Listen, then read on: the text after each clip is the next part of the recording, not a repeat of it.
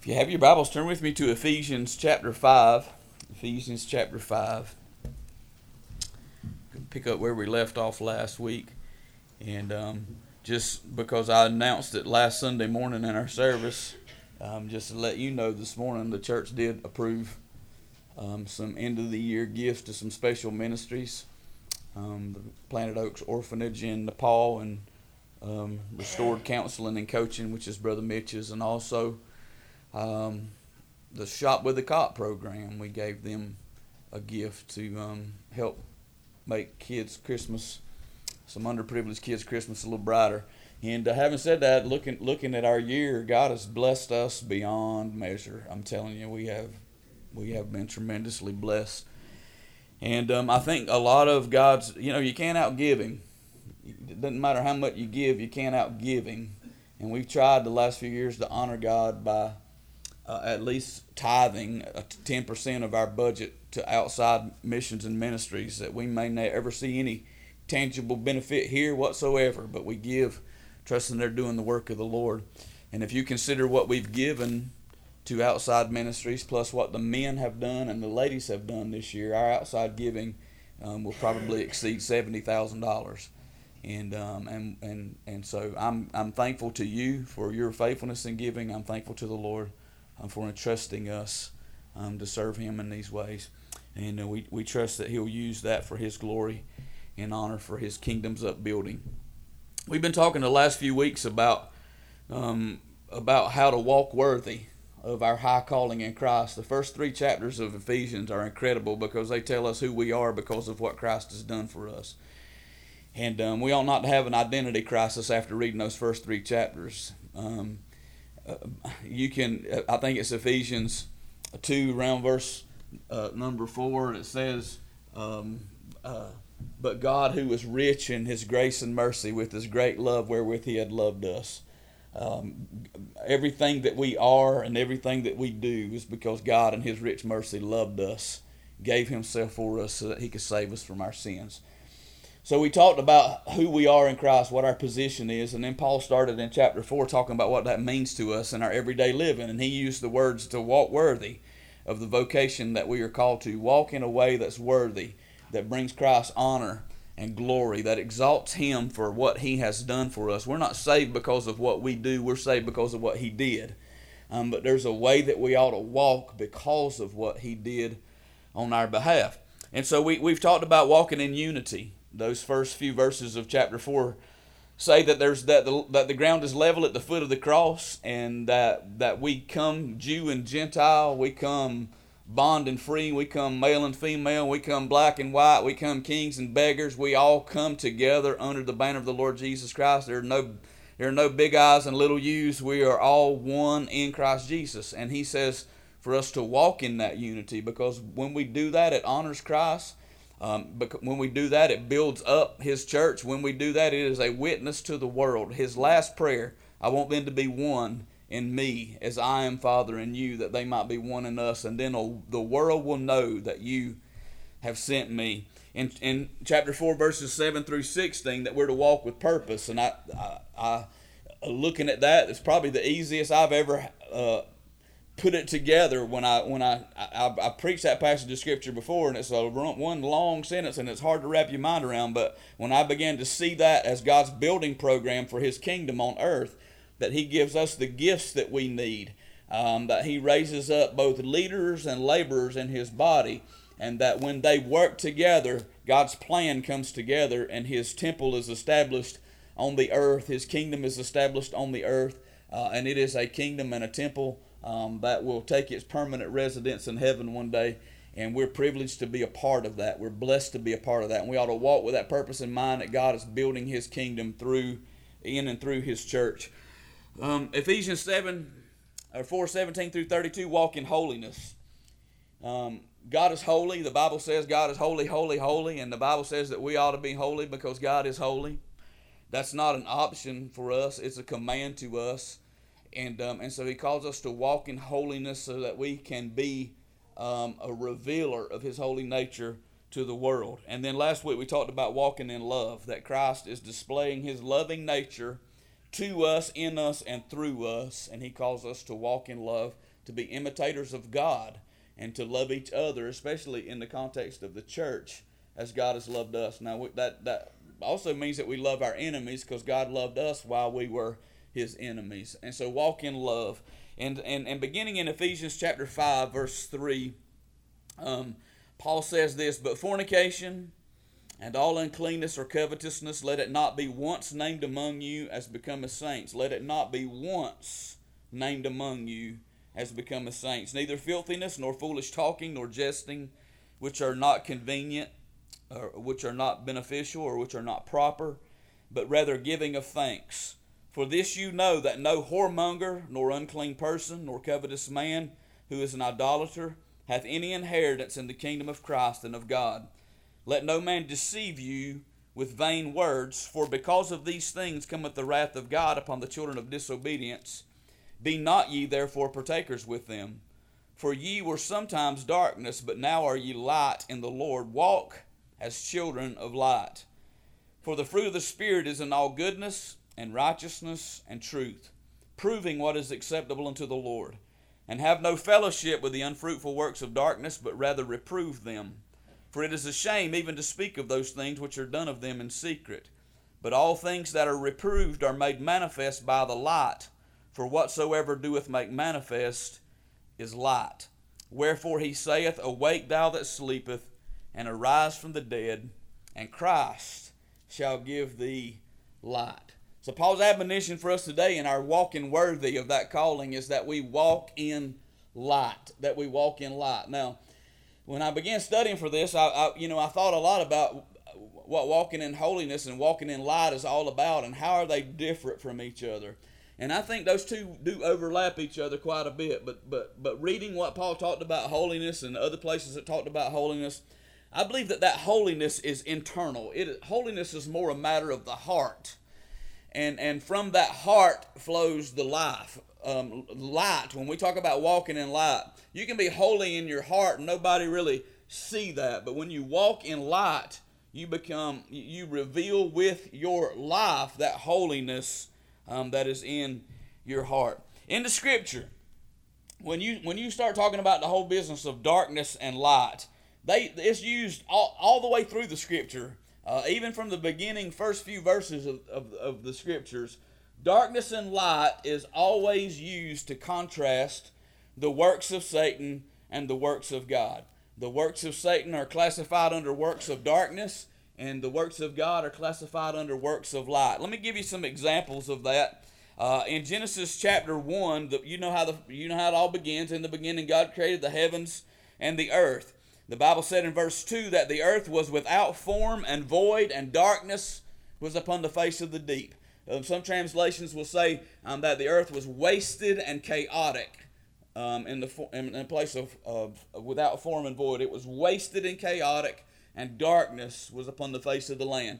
And the Spirit of God moved upon the waters, and God said, Let there be light, and there was light. Now, that's not the sun, that's not the moon, that's not the stars, because He did that on another day. He, he spoke light into a dark world, and then verse 4, the Bible says, And God saw the light, that it was good, and God divided the light from the darkness. Matthew chapter 4, verse 16 and 17, which is a, a verse that we often read at this time of the year. The people which sat in darkness saw great light, and to them which sat in the region and shadow of death, light is sprung up. And from that time, verse 17 says, Jesus began to preach and to say, Repent, for the kingdom of heaven is at hand. So you've got the contrast there um, that the world was lying in darkness and Christ come to bring it light. That the world was lying in sin and Christ came to bring a message of repentance that would lead them to salvation. In John chapter 1, and, and, and I think John used the language of Genesis to introduce the Lord Jesus Christ when he said in verse 4 In him was life. In Jesus was life, and the life was the light of men. And the light shineth in darkness, and the darkness comprehended it not. They did not receive the light that was being shown to them. In John's Gospel, John chapter 3, right following that passage that we know so well in John 3 16, verse 19 of John chapter 3 says, This is the commandment or this is the condemnation rather, that light is coming to the world. And men love darkness rather than light because their deeds were evil. And every one that doeth evil hateth the light, neither cometh to the light, lest his deeds should be reproved. But he that doeth truth cometh to the light, that his deeds may be made manifest that they are wrought in God. So I think if you under, if you understand that this this business of walking in the light is a display of the work of God in the life of this world, in the life of every born again believer. In fact, I, I think John chapter three, um, verse nineteen through twenty one illustrates our calling in Christ to be light bearers to the dark world that we live in. And, um, and I'm, I'm going to show you how to be light bearers in this passage of Scripture that Paul gave us this morning. And the first main point is this that we are supposed to abstain from being partakers of the darkness that is around us. Do not partake of the darkness that is around you. Darkness exists in the absence of light, and God has called us to be to abstain from participating in the works of darkness that are going on around us. He gives us a list of six examples, and, and every time Paul gives these lists in the Bible, I don't think he's trying to be exhaustive in the list. I think he's just giving some illustrated examples of what we should not be doing. And he lists six things there fornication, we're not to participate in. Fornication is any kind of sexual activity outside the boundaries of a biblical marriage. And I'll be honest, it's a shame that we even have to say the term biblical marriage anymore. But there are people calling things marriage that are not marriage on the Bible's definition of marriage. Um, but when you talk about fornication, the word is porneus, which is the same term that we get pornography from, but it is literally any kind, any and all sexual acti- activity that, that that is outside the, ban- the boundaries of a Bible marriage. And that, that includes premarital sex, that includes extramarital sex, that includes, you know, the, the, the, out, the letter, all those letters that we've got now that define sexuality. Um, they've thrown the whole alphabet at us here lately. And, I don't even know the difference in some of them, but it, it includes any kind of activity outside of marriage homosexuality, bisexuality, um, polyamory, whatever you want to call it. Culturally, um, they are calling all kind of things okay sexually. The Bible calls one thing okay sexually, and that is between a man and a woman in a marriage covenant. Hebrews chapter 13, I believe it's verse 4 said, um, that marriage is honorable and all, and the bed undefiled, but adulterers and whoremongers God will judge. Fornication, uncleanness, that is impur- impurity of any kind. Uh, anything that is immoral, anything that is lustful, anything that is shameless in our thoughts, in our motives, in our in our deeds. Covetousness, that is greed, lust for things that do not belong to us or or and or are not good for us. Now, in those first three things, I personally, and I, I can't, I personally believe that when Paul talked about these first three things, that he's talking about everything um, that is sexually immoral, um, not just the activities, um, but the but the but the motives and the impurities that are in our heart, and the desire for things that do not belong to us and are, are not good for us. I personally think that he's talking about all all manner of sexual perversions, and immorality in those three words. Then he talks about filthiness, um, obscenity. Filthiness is obscenity. I looked all these up in Strong's Concordance. You can do the same. Shamefulness in our language, in our behaviors, and or in our gestures towards each other. Foolish talking, literally, it is moronic speech. Um, you look up the word, and it comes from the same word that we that we take moron from. It is moronic speech, which means lewd or silly discourse that has no benefit whatsoever to those that are hearing it. Um, it, there is no purpose in it. He used the word convenient. There is no benefit, no purpose in using that kind of speech. And then jesting is speech that turns normal discourse into something that's vulgar and obscene. And, and, and we know that that happens around us. Now, here's, here's what I think in those six things that, that Paul is talking primarily about sexuality and about speech. And the reason that I believe he is discussing these things, and again, I don't think this is an exhaustive list of things we are not supposed to be participating in, But human sexuality and human speech are the two most visible things to the world that surround us. Human sexuality and human speech are the things that are most visible to the dark world that exists around us. And, and we can either blend in with that world by, the, by, by our sexuality and our speech, or we can stand out from the world by maintaining those standards that the Scripture has set for us. He gives us three reasons for not engaging, for abstaining from the darkness of the world. The first is that it is unbecoming of saints. That simply means it is inappropriate. It is not befitting for those who name the name of Christ to do those things. The Bible says, Let every man that names the name of Christ depart from iniquity. The Lord knows those that are His, and let those who name the name of Christ walk away from iniquity. It is unbecoming of saints. It is not the way that the Lord wants us to look in and to this world.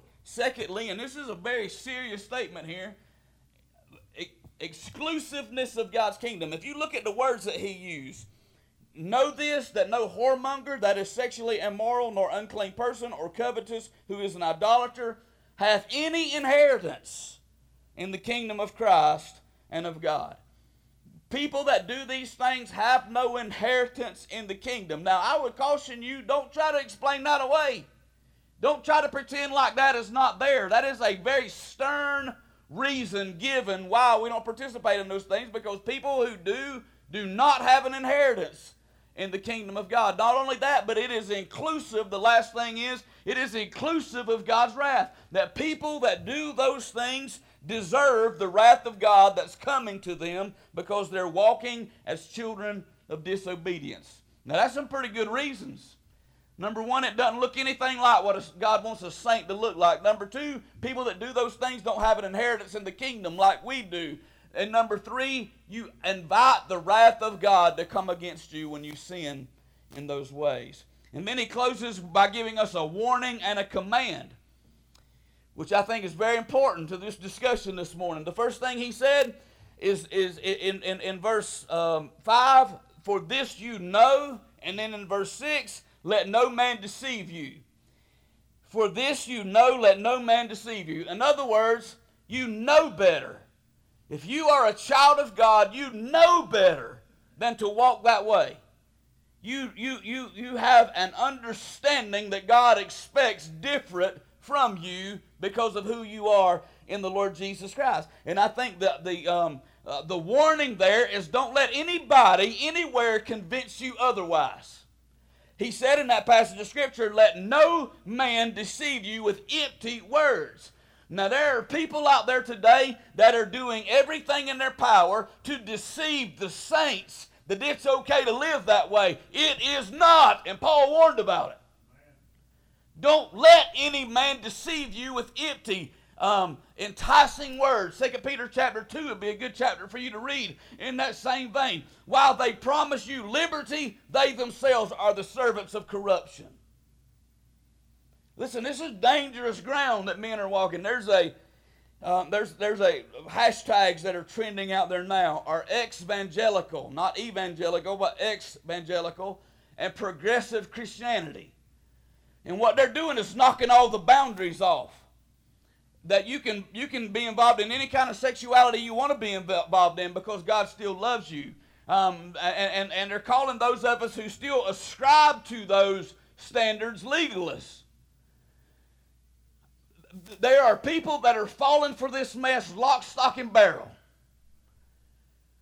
Um, they're, they're, they're claiming and naming the name of Christ and living completely lawless lives. That is contradictory to every teaching in the New Testament. They're making it easy. Jesus said, if you want to follow me, you've got to die to yourself. If you want to, if, if you want to find your life, lose it. If you want to be my witnesses in the world and be followers of Christ, um, then walk away from your self-government and let me lead you and guide you. Lay down your life for my sake. The, pe- the world is full of people um, who entice us to ignore sin. uh, who twist the word of God to make it say what they want to say, who justify the lives that they live. And Paul gave us a warning don't you know better? You know better. Don't let them deceive you. And the command that he gives to us that follows that is be not partakers with them. That's verse 7. Verse 11 have no fellowship with the unfruitful works of darkness. There's the warning given and then the command that we are to distinguish ourselves, separate ourselves from people in the world who live that kind of lifestyle. Don't be in any kind of alliance with these people. In Matthew Henry's commentary, he expounded upon that a little bit. He said, What that means is that you should not commend them for the way that they're living their life. Do you hear me? Do not commend them when they're living contrary to the Word of God. Don't agree with their counsel. Don't consent to what they're doing. And don't help them conceal their sin. Now that's Matthew Henry. That ain't Keith Lloyd. That's Matthew Henry one of the most respected commentators that, that, that live. You don't have his unabridged commentary, I'd encourage you to get it. He writes some pretty solid stuff. Verse by verse, word by word. And he said, when the Word of God says that we ought not to be partakers with them and we ought not to have fellowship with them, then that we ought not to in any way commend them, agree with the counsel of them, uh, consent to, or conceal their sins. And I would add to that list, since we in the seas, don't celebrate it. Don't celebrate it. That's not what God has called us to. I, I, you've heard me say this over and over. I've said it, and I'm going to keep saying it because there's, there's truth to it. When you minimize the seriousness of sin, you also minimize the significance of the sacrifice that Christ made for it. Listen, what Jesus did on the cross is a big deal. He died for sin. He died to save sinners. And when you make light of sin, you are making light of the sacrifice that Christ made to pay the penalty for sin and to break the power of sin in our life. The second main point that he says is not only this is if we're going to be light bearers, we got to break ourselves away from the darkness that's around us and agree with the light that is in us. Now, Paul's writing this to Christians. He's writing this to people that are out of church in Ephesus. And he said, if you are if you're walking in those ways, if you're if you're wallowing around in that darkness, you did not learn that from Christ. That is not who you are in Christ. He said you used to be in darkness. You were at you were before this in darkness, but now you're light in the Lord, and so walk as children as light. He gives us two reasons. You're not who you used to be. The Lord has revealed himself to you as Savior and Lord. You're not who you used to be. He has revealed himself to you. He has revealed his ways to you. When, when, when Jeremiah wrote about the new covenant, when, when he told us what the new covenant was going to look like, he said, I will write their laws, I will write my laws on their heart. So, when you became a born again Christian, God wrote his laws in your heart. That's why, right after you get saved, all of a sudden you feel very uncomfortable doing some things that you may not be able to point to and say, This is where the scripture says it's wrong.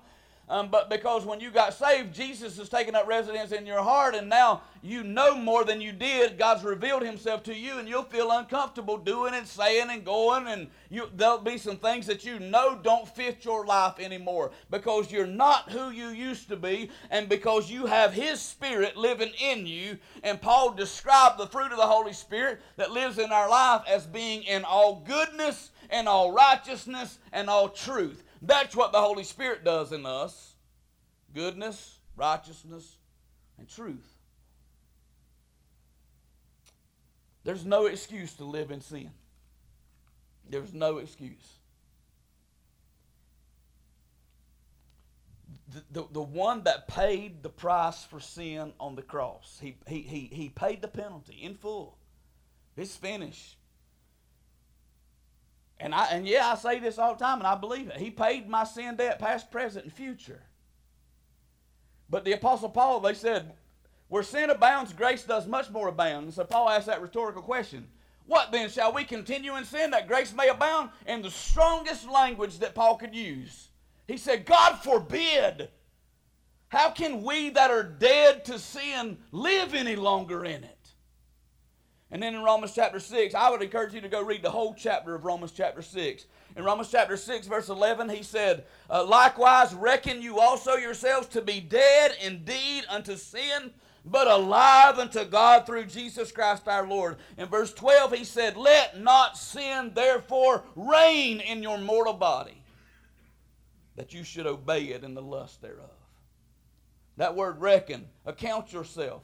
Consider yourself to be dead indeed unto sin, but alive unto God. Now, I ain't standing in this pulpit this morning telling you that I'm sinless because I'm not.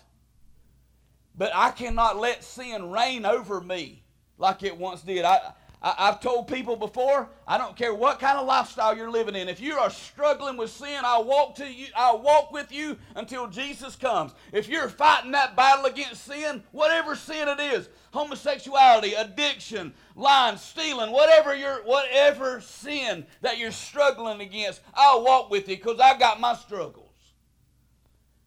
But if you make peace with it, then you're letting sin reign over you, and I'm not going to walk a step with you. We're not called to make peace with sin, we're called to make war with it, first in ourselves.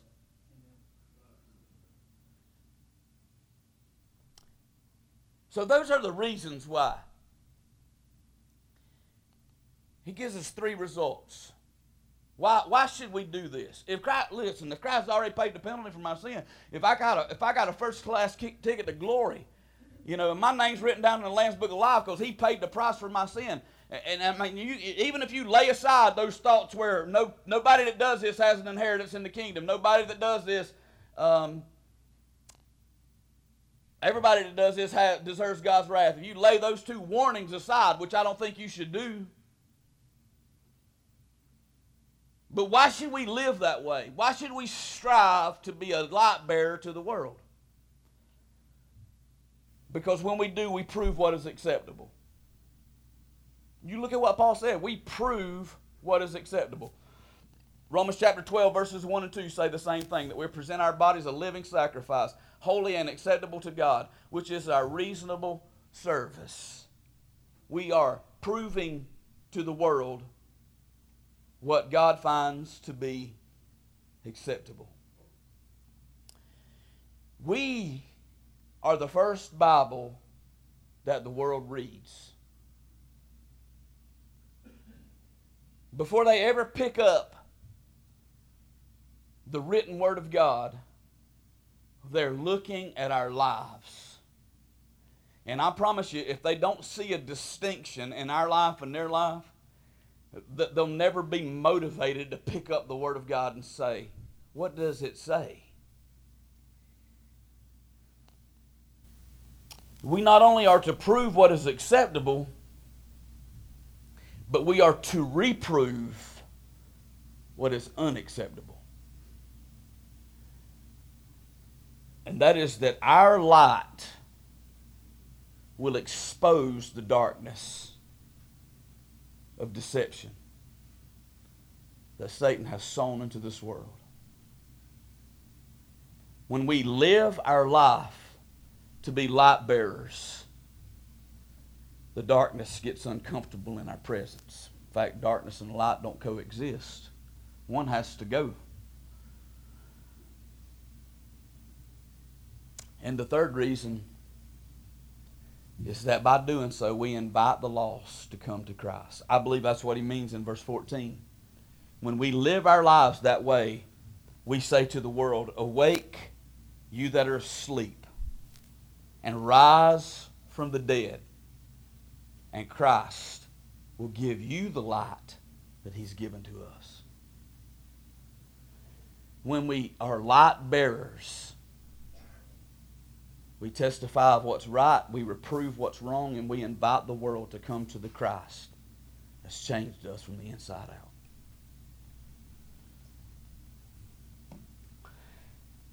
I preached fast this morning. That's my Christmas gift to y'all.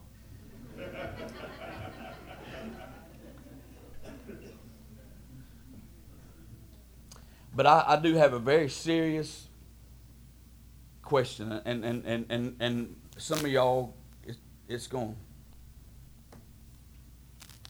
It may, it may offend you.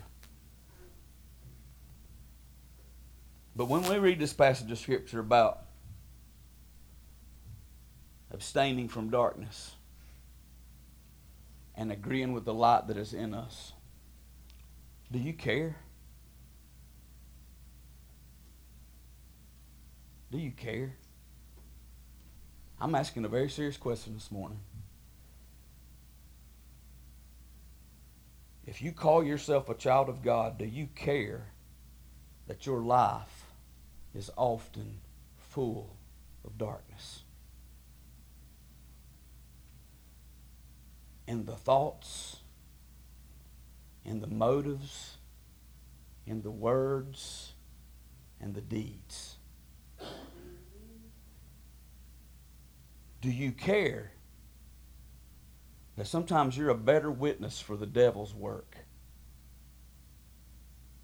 than you are the work of Christ?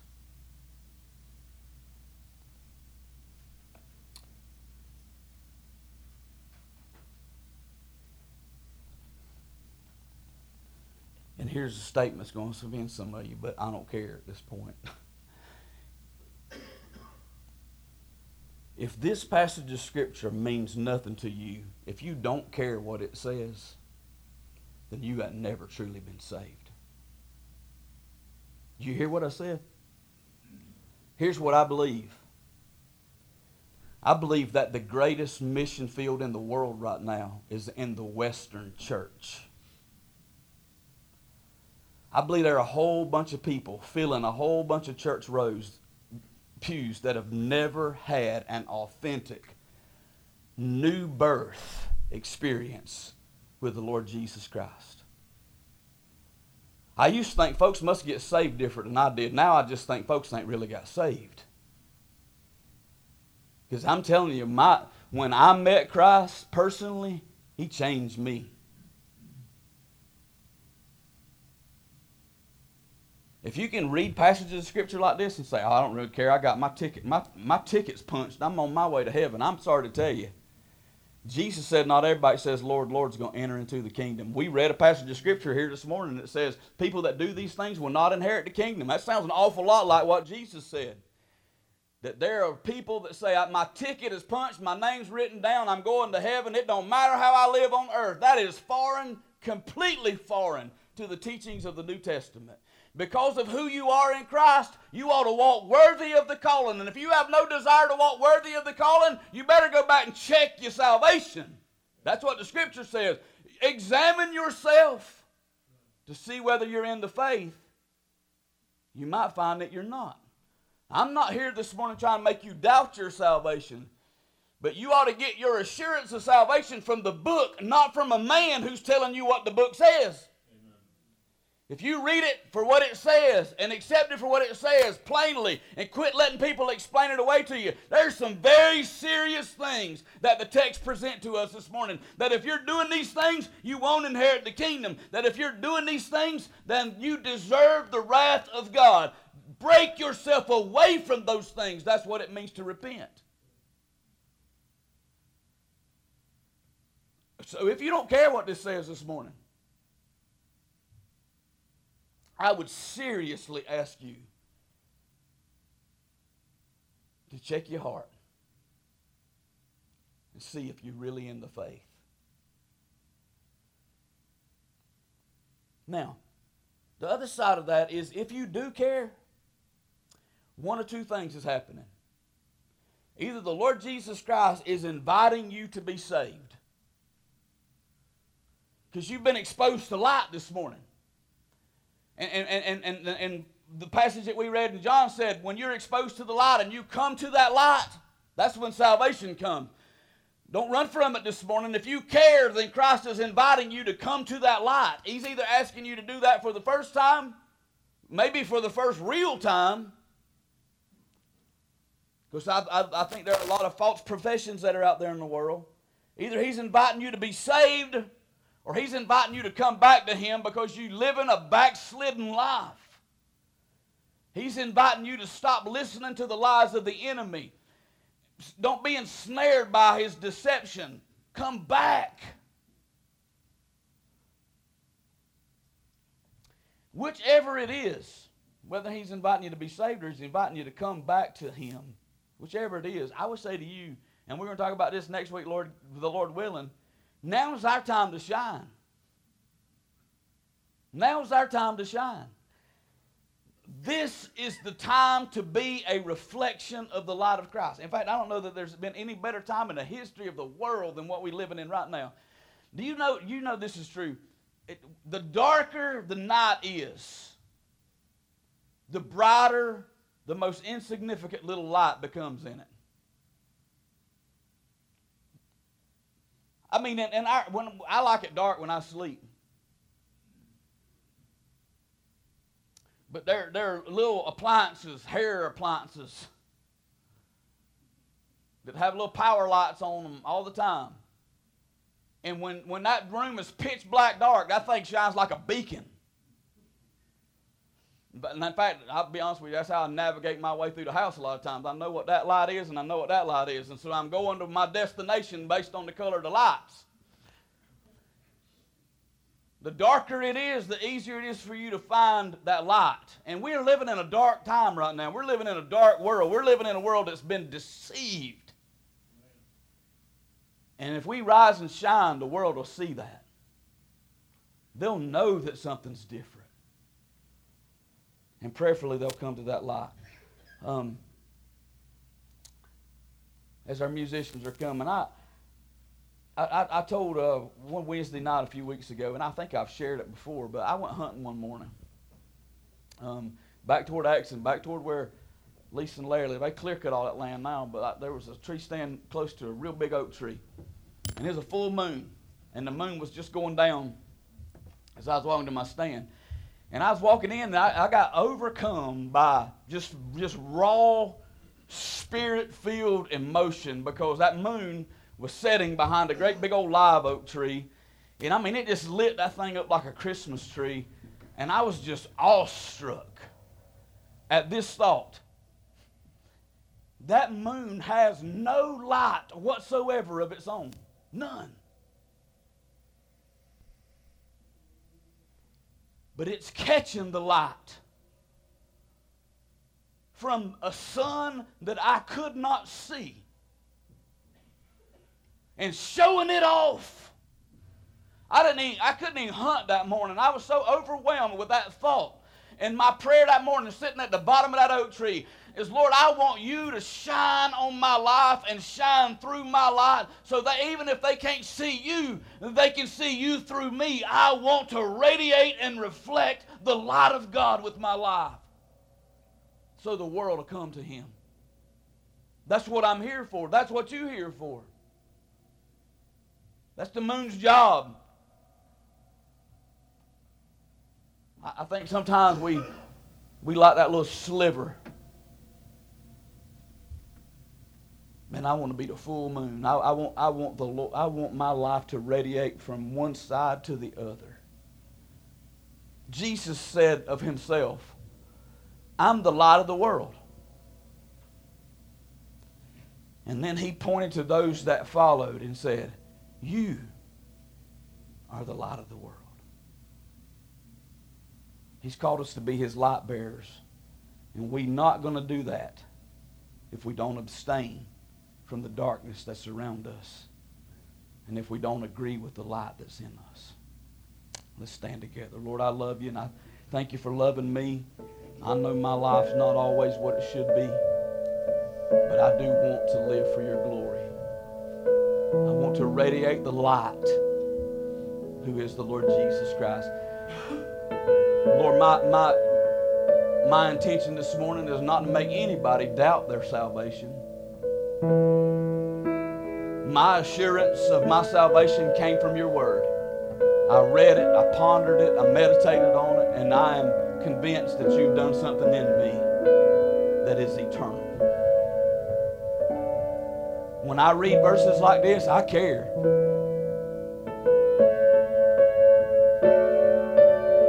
God, if there's somebody here today that's not saved, they don't have any biblical assurance of salvation. I pray that you would call them to repentance this morning and them. Maybe there's some Christians that have just backslidden. They know and they do care about what they've heard this morning. They know there's too much darkness filling their life. I pray that they would come home this morning like the prodigal.